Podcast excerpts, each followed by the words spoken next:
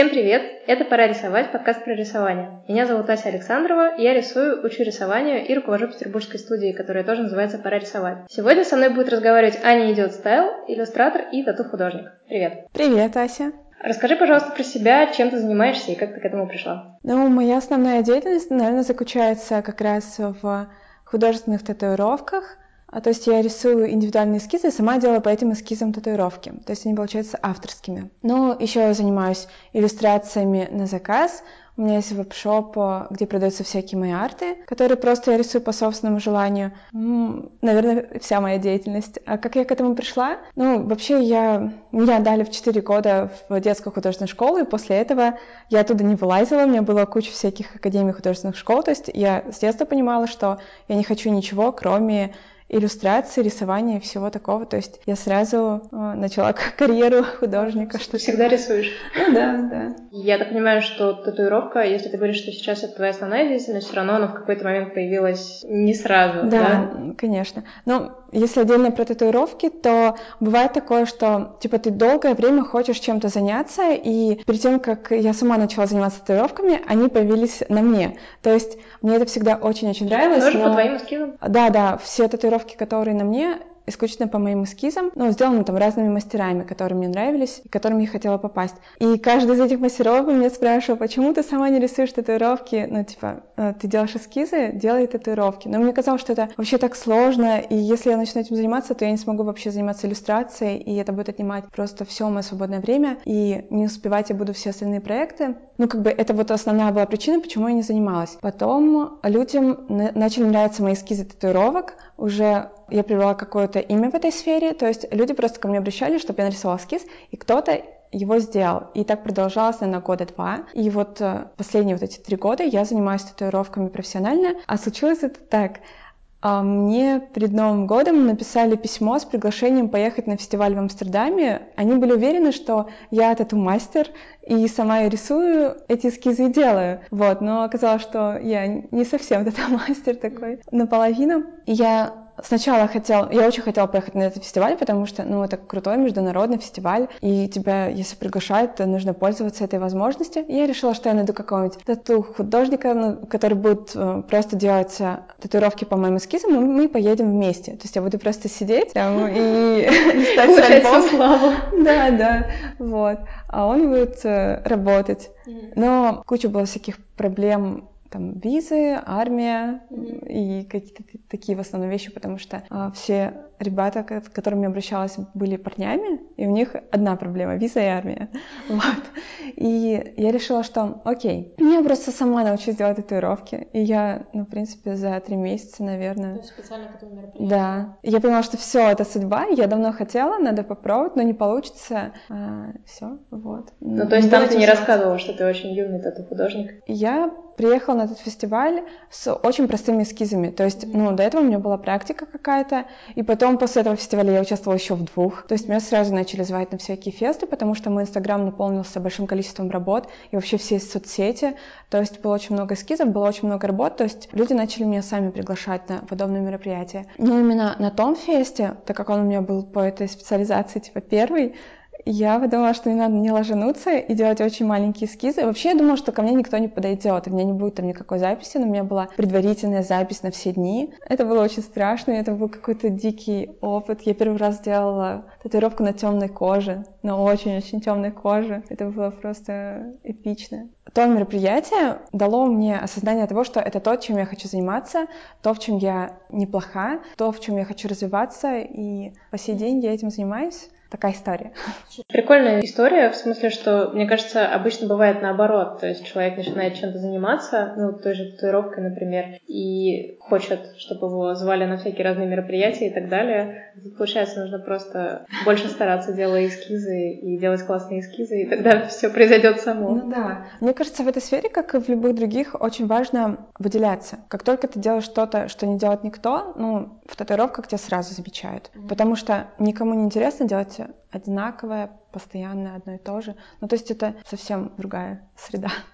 Там все по-другому работает. Я правильно понимаю, что все-таки, наверное, можно разделить твою деятельность отдельно на рисование и отдельно на татуировку, да? Потому что все-таки немножечко разные вещи. Да. Можешь немножко рассказать про то, как, ну, как ты развиваешься, что ли, в этом? Потому что если в рисовании, как ты говоришь, ты всю жизнь, но все равно эта жизнь, она тоже как-то меняется. В общем, есть ли у тебя что-то, чего тебе хотелось бы достичь, ну, в одном и в другом, или просто вот как идет, и, в общем, так и классно? Не знаю, я, вернее, я бы сказала так, что я из тех людей, которые все время хочет саморазвития какого-то и больше нового попробовать. То есть я постоянно пробую какие-то новые материалы, либо э, немножко меняю там свою какую-то стилистику, либо манеру за счет того, что вот я меняю какие-то материалы, либо техники, либо ну просто даже вид деятельности какой-то. То есть что-то совмещаешь, и это там накладывается. Ну, насчет татуировок, вот именно развития, наверное, тут только практика, потому что это, скорее всего, мастерство, ну, такое прям вот а, как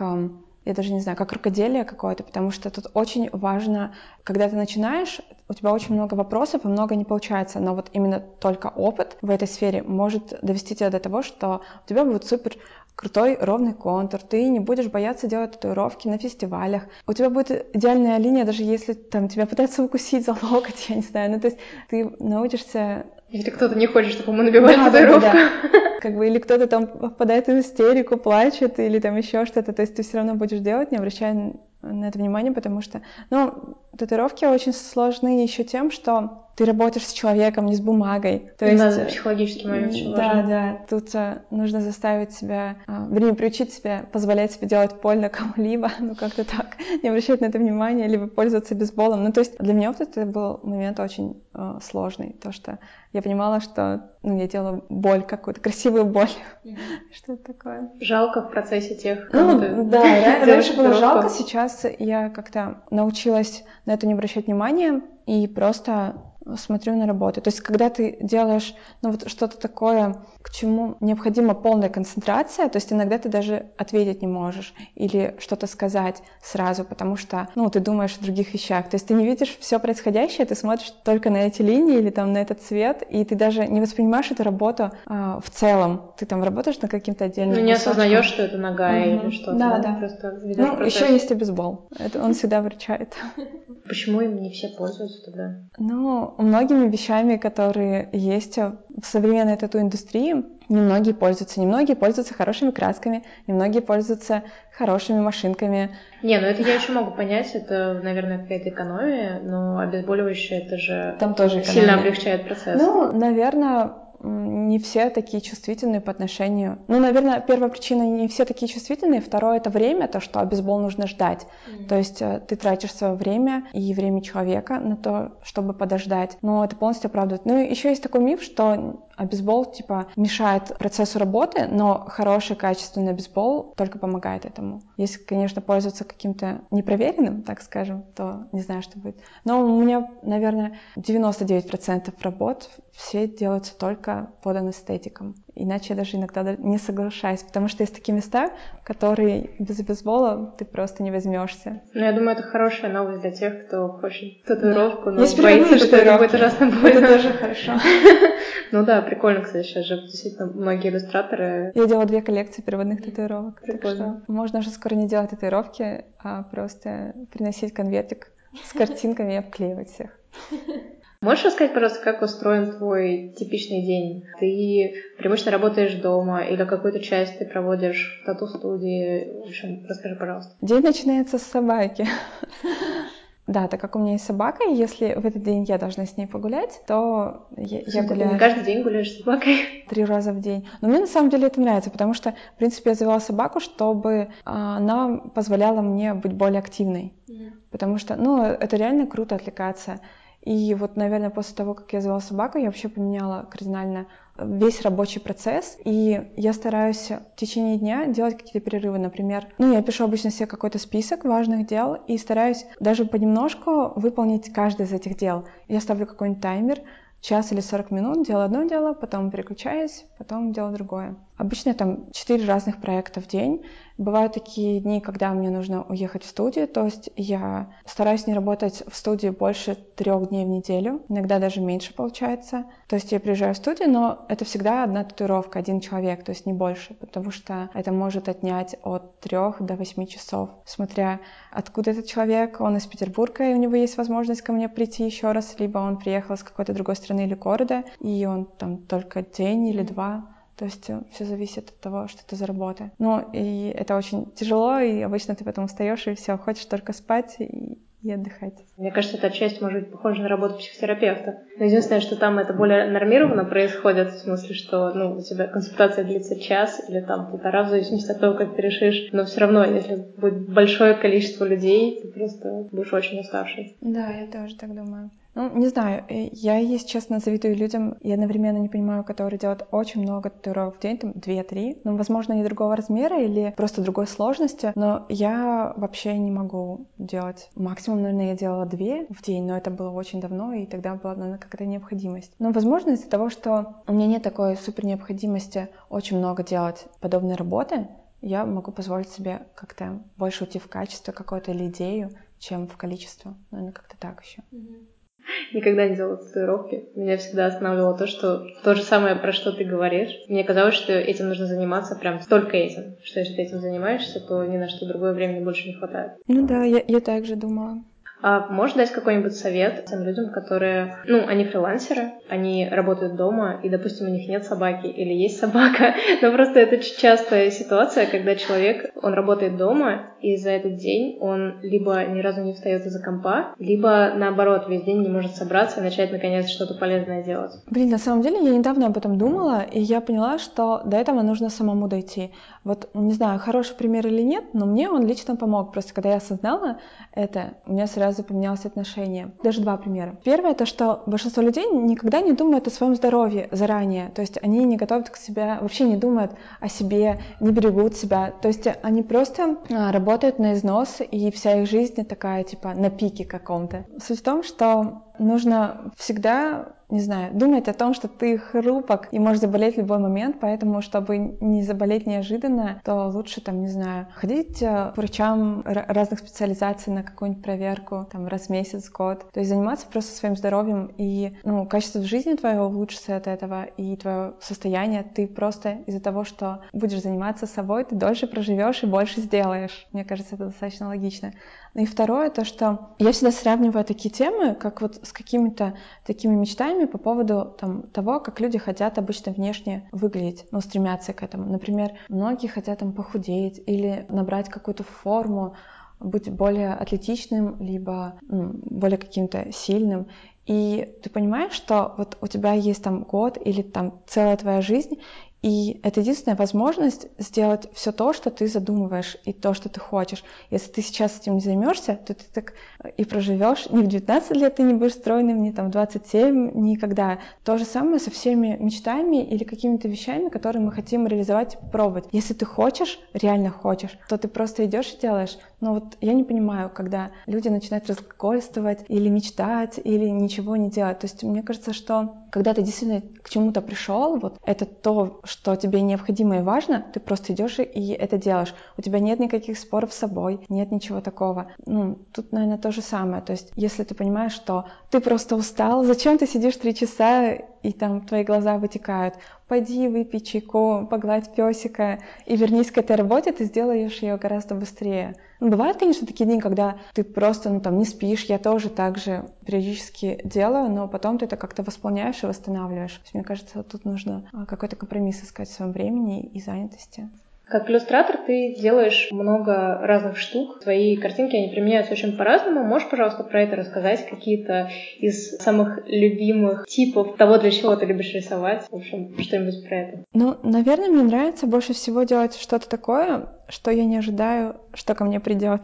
Обычно, ну вот я рисую какую-то там адскую милоту, и мои клиенты достаточно похожи между собой. То есть это там какие-то пончиковые пекарни, татуировочные салоны, студии красоты. А вот когда тебе обращается стоматология, например, это уже круто. Ну, то есть, или, например, какие-нибудь проекты. Я сейчас вот, например, делаю серию персонажей для компании, которая продвигает разные интернет-магазины и вообще выдает какую-то статистику. То есть ты вообще не можешь это объяснить в одно слово, и ты не можешь никак это визуализировать. То есть тут нужно придумать какого-то просто яркого, непонятного, дерзкого, интересного персонажа, и вот это интересно, когда что-то такое. Ну, вот если про любимые какие-то проекты, наверное, ну, у меня каждый последний проект любимый, вот которым я сейчас занимаюсь, он любимый, потому что... Тот, который в процессе. Который в процессе, да. Может быть, потому что это чаще всего что-то новое, либо что-то на что-то накладывается. Я заметила такую тенденцию, что все мои заказчики, все мои проекты, они связаны между собой каким-то образом, потому что одно вытекает из другого. То есть вот ты делаешь что-то одно, потом к тебе приходит либо около этой сферы, либо вдохновившись вот этим последним проектом, и вот сейчас я делаю как раз э, штуку, которая и стикеры, и татуировки, переводные татуировки, сразу для нескольких, э, ну как бы, не, нескольких компаний, там, скажем так. Ну вот два у меня любимых — это иллюстрация к маленькому принцу, и второе — это песики, потому что Новый год, ну там будет супер большая коллекция, будут принты, будут э, переводные татуировки, будут просто паки стикеров, что-то там еще у нас планировалось. Ну, короче, куча всякой разной продукции на эту тему, но они будут все разные, не так, что там типа из этого же стикера ты делаешь татуировку, то есть будут отдельные независимые mm. картинки. И вот сейчас я просто в радостях рисую то, что я Много разных песиков? Да, много разных песиков просто. Разных пород? Да разных пород. Ну, я, кстати, мне позволили, в принципе, рисовать все породы, которые я хочу. Я рисую доберманов, питбулей и бульдожков. Вот, но это очень клево. Ну, то есть до Нового года это выйдет, и можно будет посмотреть? А, да, должно через месяц уже все появиться, то есть там презентация должна быть к Новому году вот, чтобы было актуально. Типа. Расскажи, пожалуйста, про стикеры. А, просто многие иллюстраторы на самом деле делают свои стикер-паки или хотели бы их делать. А, я сейчас про те стикеры, которые наклейки, а не те, mm-hmm. которые в социальных сетях. Вот, но ну, я, например, не очень понимаю их применение. То есть помимо того, что, ну, это просто прикольно, обклеить классными картинками все вокруг, мне кажется, у них же должно быть какое-то позиционирование. То есть они как-то различаются в зависимости от своих функций. Потому что я имею в виду, может быть, это поможет кому-то из иллюстраторов, кто uh-huh. хотел бы свои стикеры продавать, их сделать более полезными, что ли. Ну, кстати, у меня к стикерам такая, такое отношение, скажем так. Вот э, когда я начала этим заниматься, это было года два тому назад, э, на рынке вот стикеров было очень мало. Ну, только и, детские наклейки. Ну да, ну были, например, там э, Паразита кусок, наверное, самые известные. Mm-hmm. То есть вот благодаря им я и начала заниматься стикерами. В смысле, они тебя вдохновили? Um, ну, они мне предложили посотрудничать, но я посмотрела на их качество и поняла, что я не хочу с ними работать. Лучше я сделаю свой стикербук, mm-hmm. потому что их стикербуки совершенно отвратительные, они разваливаются в руках. И, ну, это стикеры, которые просто стираются. Я хотела делать изначально что-то крутое, то есть что, ну, по качеству никто у нас в России там не делал. И благодаря этому мои стикеры сразу стали, ну, достаточно узнаваемыми именно из-за качества.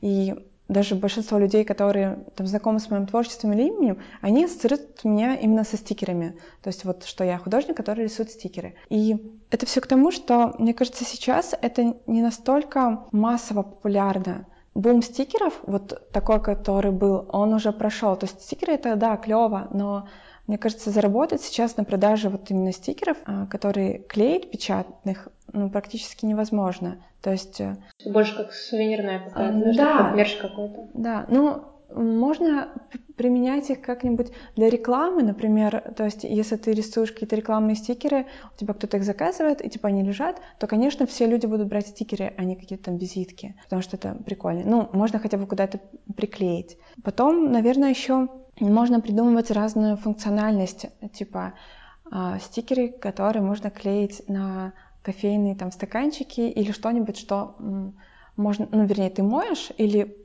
воздействуешь каким-то образом, но они не стираются. Mm-hmm. То есть это тоже увеличивает их долговечность и больше там каких-то поверхностей, на которые ты можешь их приклеить и применить. Mm-hmm. Но ты считаешь, что такая вещь, как стикербук, например, тот же самый, уже особенно нет в этом смысла, ну, если это не только во имя искусства делать? Мне кажется, а, что тут зависит от того, кто это делает. Потому что если это художник с большой аудиторией, этот стикербук будет рассматриваться как реально какая-то книга интересная, и ее захотят приобрести, потому что это будет новая серия иллюстраций, То есть это уже как коллекция какая-то. Ну, то есть если уже есть какие-то поклонники, тогда для них это будет Думаю, да. актуально. Я вот просто как человек, который участвует в фестивалях, я вижу эту тенденцию, что, например, как было там в прошлом году, а, даже там по продажам этих стикеров, в этом году не так. Просто все делают стикеры, и очень сложно конкурировать, если ты не имеешь какое-то имя, например, или узнаваемость. Mm-hmm. Поэтому то, что сейчас круто, это пины, металлические броши. То есть они набирают популярность, это актуально и интересно, но это дорогостоящее. Да, да, но да. это все равно круто.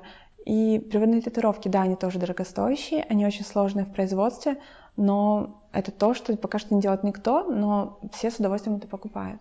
Мне кажется, ну, начинать надо с чего-то простого, но если что-то уже выбирать делать, то то, что будет потом продаваться. Не знаю, на мой взгляд, так. Ну, раз мы к этой теме сейчас подошли, расскажи, пожалуйста, вообще, в принципе, про фестивали, в которых ты участвуешь именно как иллюстратор, не как тату, не про тату-фестивали, а именно про какие-то иллюстраторские тусовки. Я тоже ну, вижу и на нашем фестивале, и на многих других, что многие хотят поучаствовать, и в результате остаются разочарованы тем, что у них не получилось там продать на ту сумму, на которую им бы хотелось. Видишь ли ты смысл участия иллюстраторов в фестивале? Это сиюминутный заработок или это больше тусовка? В общем, расскажи про это, пожалуйста. Ну, я скажу свое отношение. Мне кажется, ну, как бы, как я обычно соглашаюсь, на каких условиях я думаю, что это реклама, которая работает ну, на тебя в течение какого-то времени. То есть, если ты приходишь на фестиваль, это не должен быть просто столик с твоими там артами. Это должна быть какая-то лекция, ты должен что-то, может быть, какой-то мастер-класс. То есть тебя должны запомнить по какой-то деятельности, потому что так ты привлечешь еще больше внимания э, людей, и это более значительно и больше отдачи. А насчет э, фестиваля, я на самом деле в этом То году... Есть, получается, маркет в этой ситуации это побочная такая история? Думаю, да. Мне кажется, в маркетах э, участвуют только те, кто вот э, прям занимается какими-то продажами, или люди, у которых очень большая аудитория. То есть вот они приходят, и они уверены, что э, у них там все купят, то, что они произвели, потому что ну, это очень востребовано. Э, у них есть кому это предложить, и кому это интересно. А, конечно, когда ты еще только начинаешь, даже несмотря на то, что ты делаешь что-то прикольное, но хотя, с другой стороны, возможно, на фестивалях это и может работать, на каких-то больших, там какой-нибудь комик-кон или гик-пикник, когда очень много всего, и ты просто не смотришь на имя больше, а ты смотришь на то, что это такое. Если это что-то прикольное, почему бы не купить? То есть это как в магазинах продают там указ, Ну, я думаю, в такие фестивали так просто угу. не впишешься со своей продукцией, то есть нужно будет довольно прилично заплатить за место, за точку продажи. Ну да, я вот хотела привести пример, может быть, кому-то будет полезен и актуален. А, я участвовала в кик-пикнике три года или два года подряд, по-моему, два года подряд.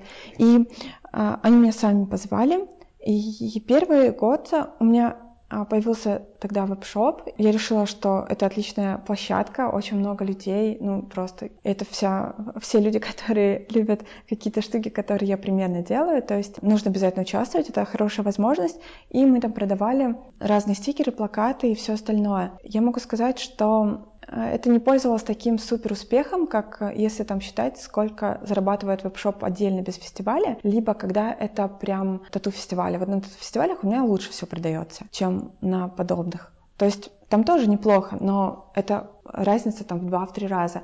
Но зато на гик-пикнике, например, я всегда устраивала мастер-классы, и они длились весь день. Это было очень круто, это было очень тяжело, ну, чисто эмоционально, потому что весь день от тебя хотят что-то люди, но тем не менее это очень интересно, мне нравилось со всеми общаться, мне нравилось что-то делать, и каждый год я придумала ну, какие-то интересные такие концептуальные штуки, которые можно было делать, интерактивные. И это было очень запоминающееся, и это действительно вот то, что я говорила, реклама, которая работает с тобой долгое время, потому что в следующем году, когда люди приходили на гик-пикник, они уже искали меня, они уже записывали заранее, или просто когда ты где-то появляешься с такой же штукой или похожей, уже все охотнее идут, потому что они знают, что будет происходить. И, конечно, на таких больших фестивалях обычно еще вот такая штука, что не все фестивали хорошо организованы в плане занятости людей, вот чем они занимаются, потому что, ну, да, если там все время лекции, ты можешь посидеть, послушать эти лекции, но никакого интерактива, кроме маркета, и этих лекций нет. А когда есть что-то,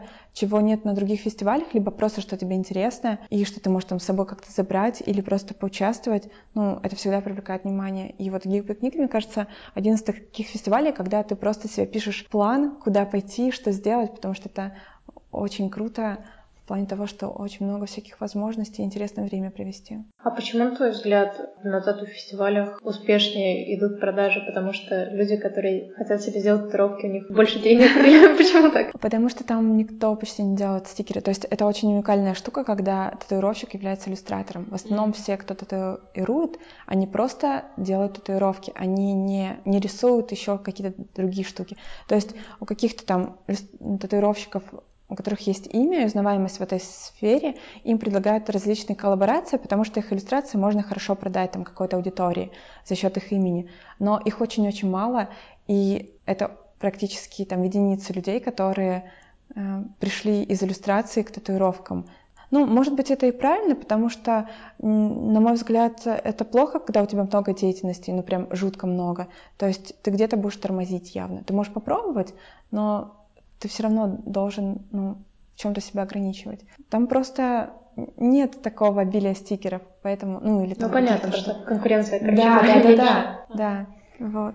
Давай затронем тему челленджей. Мы все это записываем в начале ноября. Только что закончился октябрь, и вместе с ним закончился инктобер.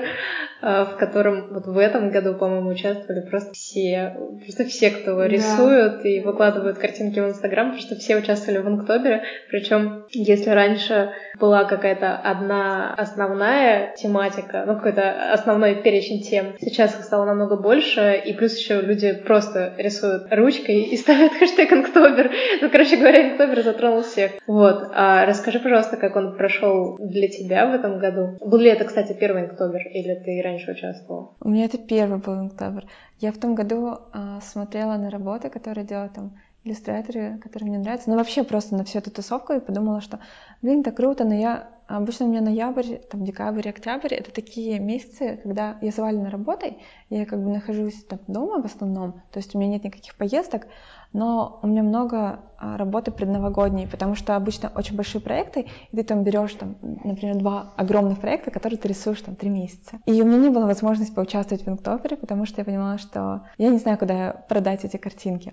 А в этом году я подготовилась, я освободила себе место на октябрь, то есть чтобы у меня была возможность как-то их рисовать. И я придумала, куда их монетизировать, поэтому у меня был супер стимул и супер мотивация.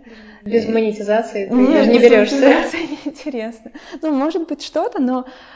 я как бы сейчас работаю над такими проектами, которые уже мне интересны. То есть я не берусь за то, что типа я плачу и рисую, потому что мне заплатили. Поэтому я уже не, не знаю, как можно делать неинтересную работу за деньги. То есть я могу делать только интересную мне работу за деньги. Мне кажется, времени очень много уходит на подобные штуки. И если рисовать просто для себя, когда ты уже, в принципе, обладаешь каким-то мастерством и навыками, это странно. Если бы я что-то ну, изучала, то да, это там практика какая-то, но в рамках Инктопера я не придумала, чтобы мне поизучать, поэтому я решила, что для меня, чтобы я как бы закончила его, самым хорошим будет, ну, куда-то это все потом применить, потому что просто так рисовать мне не очень интересно. Я бы закончила на втором дне. Вот, или на первом. Да, это у меня был первый инктобер. Я решила, что я выпендрюсь и сделаю свой собственный список, потому что в том году я поняла, что это работает, можно так делать. В том году многие рисовали, был список альтернативный про ведьмочек, и, кстати, ну вот по моим наблюдениям, его рисовали больше людей, чем тот список, который был официальным. И он мне так понравился, это просто супер моя тема. Я люблю каких-то очень странных э, таких э, персонажей, которых можно сделать одновременно и страшными, и приятными, и такими необычными. Я решила, что у меня будут ведьмочки, но я их разбавлю еще мужскими персонажами. Еще в процессе я преподавала «Пора рисовать», и была лекция про цвет, и я еще туда добавила цвет и использовала эффект цветового круга, то есть у меня каждая парная серия иллюстраций менялась по цвету. Я в Инктобе просто засунула все свои проекты, которые я параллельно делала, и лекции, и переводные татуировки, у меня там что-то периодически появлялось, и какие-то песики, то есть все до кучи. Но, в принципе, я довольна этой серией, и я очень рада, что это был период дикого отставания, когда я уже думала, что все... Все пропало. Все пропало, придется ждать еще следующий год, чтобы был молодцом и все исправить, но я как-то собралась и все дорисовала, в принципе. Я очень рада, что поучаствовала. Я сняла два видео, сейчас будет еще третье, итоги октября. И это, ну, на самом деле, челленджи — это очень круто, потому что у тебя есть постоянный материал для твоих сетей каких-то, если ты ведешь. Ты постоянно знаешь, о чем ты снимешь видео, то есть тебе не нужно там э, страдать э, вымучиванием каких-то идей. И ты знаешь, что завтра тебя выложат в инстаграмчик. Ну, то есть это, короче, очень спасает. Очень круто. И, кстати, еще одна такая штука для меня приятная. Вконтакте запустили эм, систему Прометей. Ты слышала про это, нет? Да, да. И я попала под эту штуку, потому что рисовала Инктобер. Вот, поэтому, короче, вообще я дико довольна. Каким образом все-таки состоялась или планирует состояться монетизация твоего инктобера? Она уже состоялась, ты что? Я уже радостная. Она у меня уже состоялась на половине инктобера. Ну, в общем, я сделала из этого э, футболки. Принты, да? Принты, да, принты. Это была коллекция с принтами, вышла э, и выйдет несколько стикер-паков. Именно с этой серии продаются стикеры в нескольких магазинах с этими иллюстрациями. Я поучаствовала благодаря этой серии в трех фестивалях, потому что у меня была тема актуальная. Что еще? Куда я его еще пристроила? Вернее, их. А, куклы еще ты делала, они же тоже оттуда, да? Да, ну, куклы, как бы это дополнение просто. Ну, не монетизация, но реализация. Ну, да, да, да. Вот. Ну, наверное, пока что все. Ничего не могу такого еще вспомнить. Слушай, а получается же, что я просто видела оригинальную иллюстрацию, она mm-hmm. практически, ну, А4, да? Когда она превращается в стикер, она же сильно уменьшается. Или ты ее как-то отрисовываешь дополнительно? Um, вектор? Она уменьшается, они остаются 10-12 сантиметров. Ничего не отрисовывала именно в, в этих стикерах. Mm-hmm. Они очень хорошо смотрятся. То есть... То есть нет ощущения, что детализация смазывается? Mm-hmm. Нет, очень хорошо смотрятся. Ну, мне понравилось, как бы. Если бы мне не понравилось, я бы на их не печатала. Ну, я пробовала, как это будет смотреться, ну, хорошо. И я старалась вот именно эту серию делать, там очень много графики, то есть много черного, и нет каких-то светотеней, там переходов тонких, которые на стикерах плохо смотрятся, потому что я рисовала все руками, и потом это просто скан. Ну, максимум я там контрастность вытягивала, а так я ничего не дорисовывала. Можешь дать пару каких-то советиков людям, которые периодически вписываются в разные флешмобы и челленджи, но, видимо, из-за того, что они не придумывают себе монетизацию, они не доводят их до конца. Или это твой единственный совет? Придумайте, как на этом заработать? Нет, можно придумать просто какой-то стимул для себя. Ну, например, мне кажется, круто, если ты участвуешь в каком-то челлендже, участвовать с общением. То есть, если есть какой-то чат, либо сразу несколько людей рисуют, потому что ты просто сравниваешь себя с другими людьми, и ты имеешь возможность понять свой настоящий уровень. Это очень здорово, потому что, несмотря на то, что мы боимся ну, зачастую рисовать там как-то на публику, либо с кем-то в компании, особенно если это очень много разных людей, то это очень крутой опыт из-за того, что ты реально, во-первых, ты стараешься лучше сделать, ты просто выжимаешь из себя все и ну, делаешь по максимуму, чтобы ну, соответствовать какому-то уровню, э, который имеют другие люди в этих чатах или просто в этой серии. Ну и другое, наверное, то, что это очень крутая возможность реально увидеть свой уровень по сравнению с остальными, потому что иногда люди реально себя не оценивают, и это им очень мешает. Либо они снижают очень свою самооценку в плане иллюстрации работы. Это тоже очень важно. Либо наоборот завышают. То есть они неадекватно берут стоимость, они просто неадекватно к себе относятся к своим рисункам. Это ну, тоже странно. Мне кажется, нужно четко это знать. Мне кажется, сложно такие вещи четко знать. Мне кажется, про такие вещи хочется, чтобы ты со стороны пришел и сказал, что вот это вот правильно, а вот это нет. Ну, может быть. Ну, хотя бы примерно, примерно четко. Примерно четко. Чуть менее размыто. Ну да. Просто если ты с чем-то не справляешься, берешь эту работу, мне кажется, это безответственно и неправильно. Либо если ты просто считаешь, что ты там супер крут, и всем об этом заявляешь, потом ты видишь работу и думаешь, М, ладно. Ну, короче, не знаю. Меня это удивляет просто. Я так думаю, что востребованность иллюстратора, она сильно зависит от того, насколько у него удается какая-то узнаваемая стилистика. Иллюстратора начинают хотеть разные заказчики тогда, когда они хорошо понимают, что они получат, какой будет результат. Нужно ли, по-твоему, намеренно вносить какие-то ограничения в собственную стилистику для того, чтобы стать более понятным для заказчиков иллюстратором? Делаешь ли ты, например, такое? Не знаю, насколько тебе это видится, потому что изнутри это всегда по-другому, но твои работы, в них прослеживается очень четкая стилистика. Кажется, что у тебя даже есть какой-то алгоритм того, как должны выглядеть люди, как должны выглядеть какие-то объекты и так далее. Делаешь ли ты это намеренно или просто рисуешь, как рисуется? Черт возьми, какой сложный вопрос. Мне очень сложно было его сформулировать, но очень хочется спросить. Просто он э, как бы из нескольких блоков состоит. Но начнем с того, что я сразу могу сказать.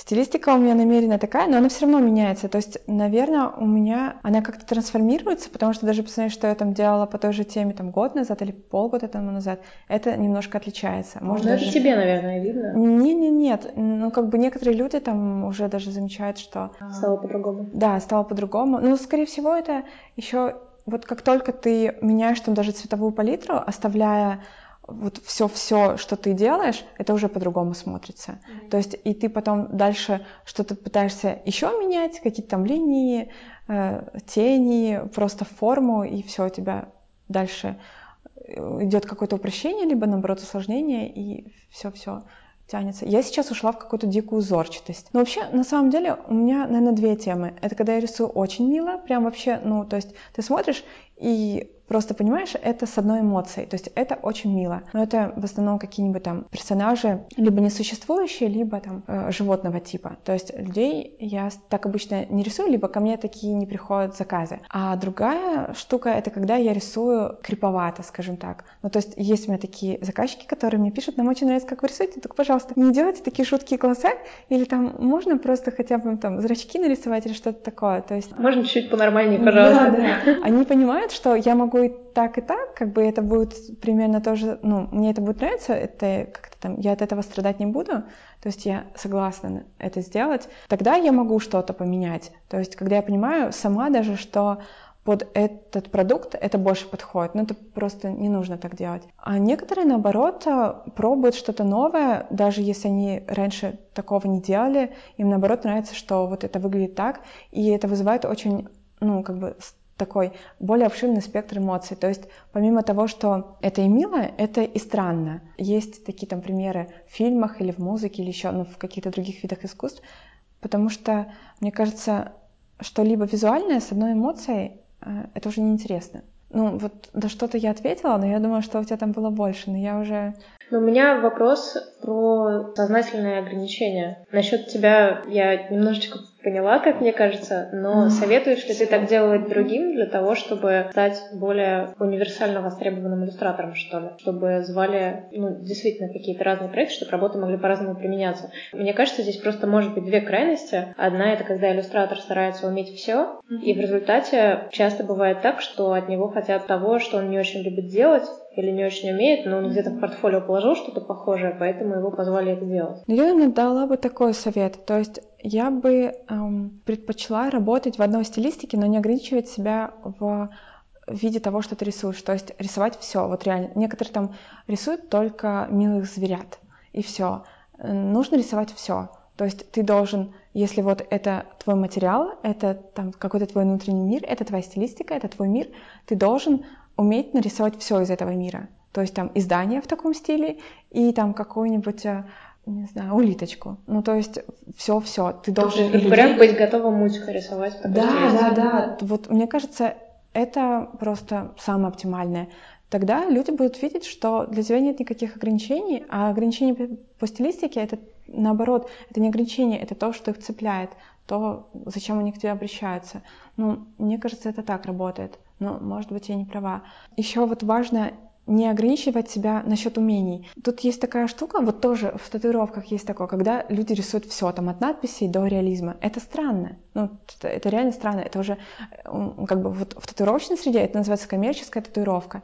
Эти мастера, ну, они никогда не сделают себе имя, они никому не нужны на фестивалях, их никуда никто не позовет. Про них как ремесло такое. Да, да, да. То есть, ну, реально, ты просто работаешь как коммерческий там иллюстратор или художник. Вот когда так, это, ну, не так ценится, но зато, когда ты тоже, умея много-много всего, работаешь в какой-то там, ну, у тебя есть какие-то принципы, какая-то там своя манера, стилистика, какой-то свой набор там вещей, но при этом ты можешь и digital делать, и там рисовать акварелью, и, короче, твои способности очень обширные.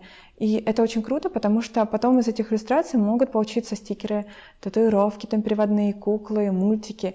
То есть, когда люди видят твои картинки там какие-то или проекты, они понимают, что ты вот этого не делал, но это будет круто. Я вот хочу вот это, и они к тебе могут обратиться из новой сферы какой-то. Это тоже хорошо, мне кажется. То есть пробовать разное лучше не стилистики, а просто материал, в котором ты Мне кажется, да. применяешь. Я делаю так, я другого совета не знаю, потому что... Ну, я, собственно, тебя и спрашиваю. Расскажи, пожалуйста, чем ты вдохновляешься? Может быть, посоветуешь что-то посмотреть, почитать, для того, чтобы понять, что тебе близко, что сказывается на твоем рисовании? Вообще, это такой супер-супер распространенный вопрос. Бывает такое, что когда тебе одно и то же задают, ты находишь какой-то ответ, который типа сразу можешь дать, и все. Я сделала видео, и там по пунктам типа разобрано, но если в формате аудио рассказать, то мне кажется, вдохновение — это просто настроение. Я его воспринимаю иначе. Это просто твое хорошее состояние. Типа ты не болен ничем, у тебя все отлично, твой день хорошо складывается, ты не застрял в лифте, и какие-то такие вещи. Вот это и есть вдохновение. Просто твое хорошее настроение и возможность или желание что-то сделать. То есть как-то выразить то, что тебе хорошо, за счет того, что ты просто делаешь что-то чем ты занимаешься. Но вот лично, что мне помогает делать вот это настроение, это какие-то вещи, которые визуально меня удивляют и захватывают. Я стараюсь по минимуму смотреть и вдохновляться ну, чужими работами, потому что я боюсь вот этого копирования, что даже не хотя это делать, ты будешь, потому что ты под каким-то впечатлением, ты начинаешь это делать. У меня много таких примеров, и я стараюсь смотреть все, но не запоминать, как-то абстрагироваться. Полглаза. Да, полглаза. Вот. Или как-то это разбавлять. Потому что многие, чтобы что-то нарисовать, на сохраняйте куча артов. И давай компоновать из готовых уже иллюстраций свое что-то. Ну, я так не работаю, мне кажется, это неправильно.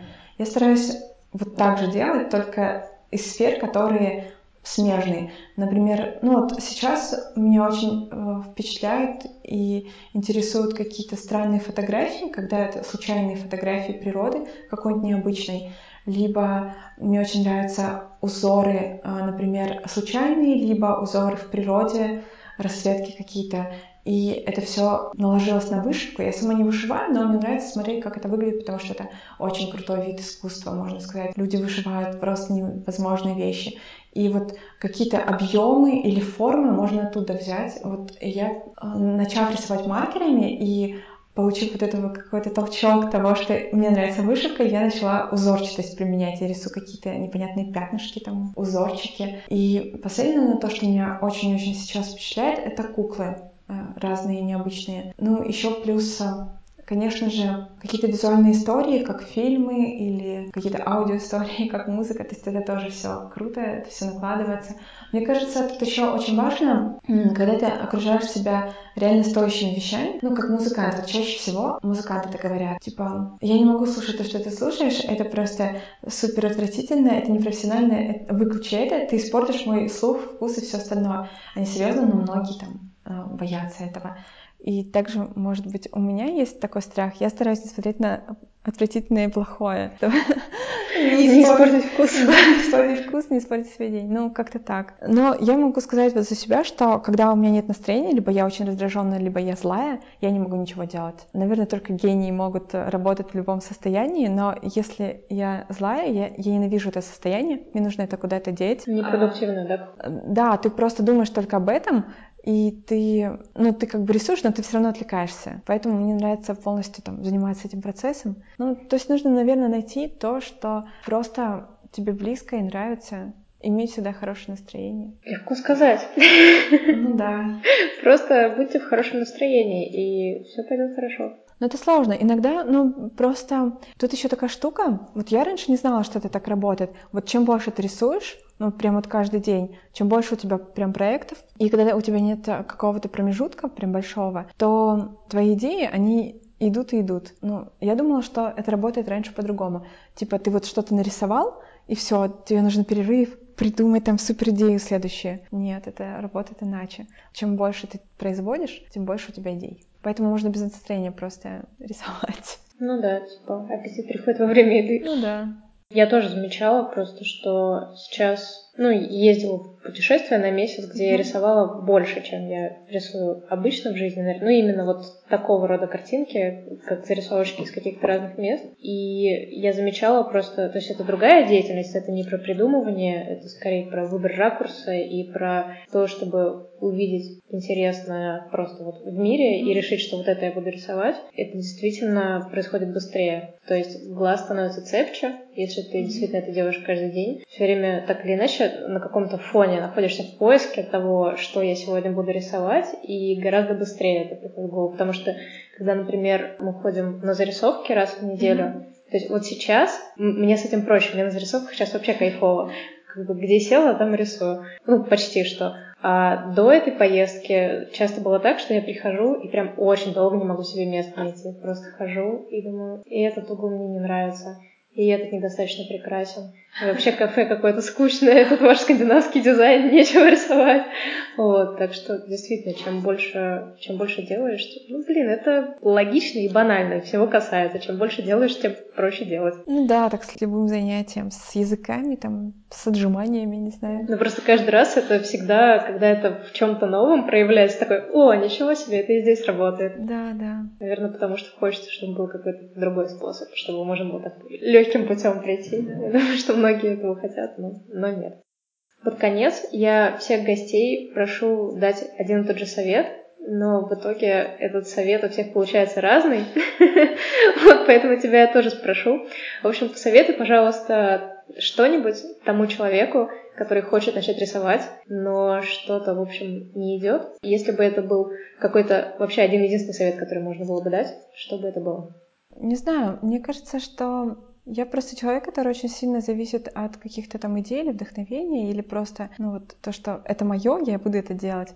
Мне кажется, что нужно, если не получается, то Нужно просто поменять сам процесс работы, значит, у человека неправильный подход. Нужно попробовать еще раз, когда он будет готов к тому, чтобы вот сейчас ему нужно будет что-то перерисовать, если, ну, реально там долго-долго он рисует и не получается. Но при этом не смотреть на то, что, короче, у него получалось до этого. И не думать в голове и не видеть эту картинку готовую. Когда ты не видишь готовую картинку, у тебя все будет гораздо лучше, потому что у тебя нет идеала, который ты представил и пытаешься отобразить на бумаге. Просто, ну, вот рисовать именно в данный момент и все правки, все идеи делать по ходу. Я вообще не понимаю, как э, можно что-то додумывать в голове, если это не идея какая-то, вот именно построение, либо еще что-то. Там мало места, ну, то есть там не такой огромный лист, там другое пространство, вообще в другом формате, не 2D. Вот. Мне кажется, очень сложно оттуда все вынести на бумагу. Лучше наоборот. А, работать именно руками, смотреть глазами, думать головой, и все это в процессе, и тогда у тебя получится, я уверена, что получится что-то, что вот ты хотел давно. Потому что, ну, все правки ты сразу видишь, что подправить, что изменить, что сделать. Просто больше делать. И при этом не так, что это твой последний раз. Да, ну, просто прощать себе всякие ошибки, прощать себе то, что именно сейчас не получилось. Как-то пойти вдохновиться, напиться кофе, провести хорошо день и порисовать еще раз, почему нет. Как-то так. Это был 18-й выпуск подкаста «Пора рисовать». Спасибо, что послушали. Все новые прошлые выпуски подкаста можно найти на YouTube-канале в группе «Пора рисовать ВКонтакте» или на подстере. Всем пока! Пока!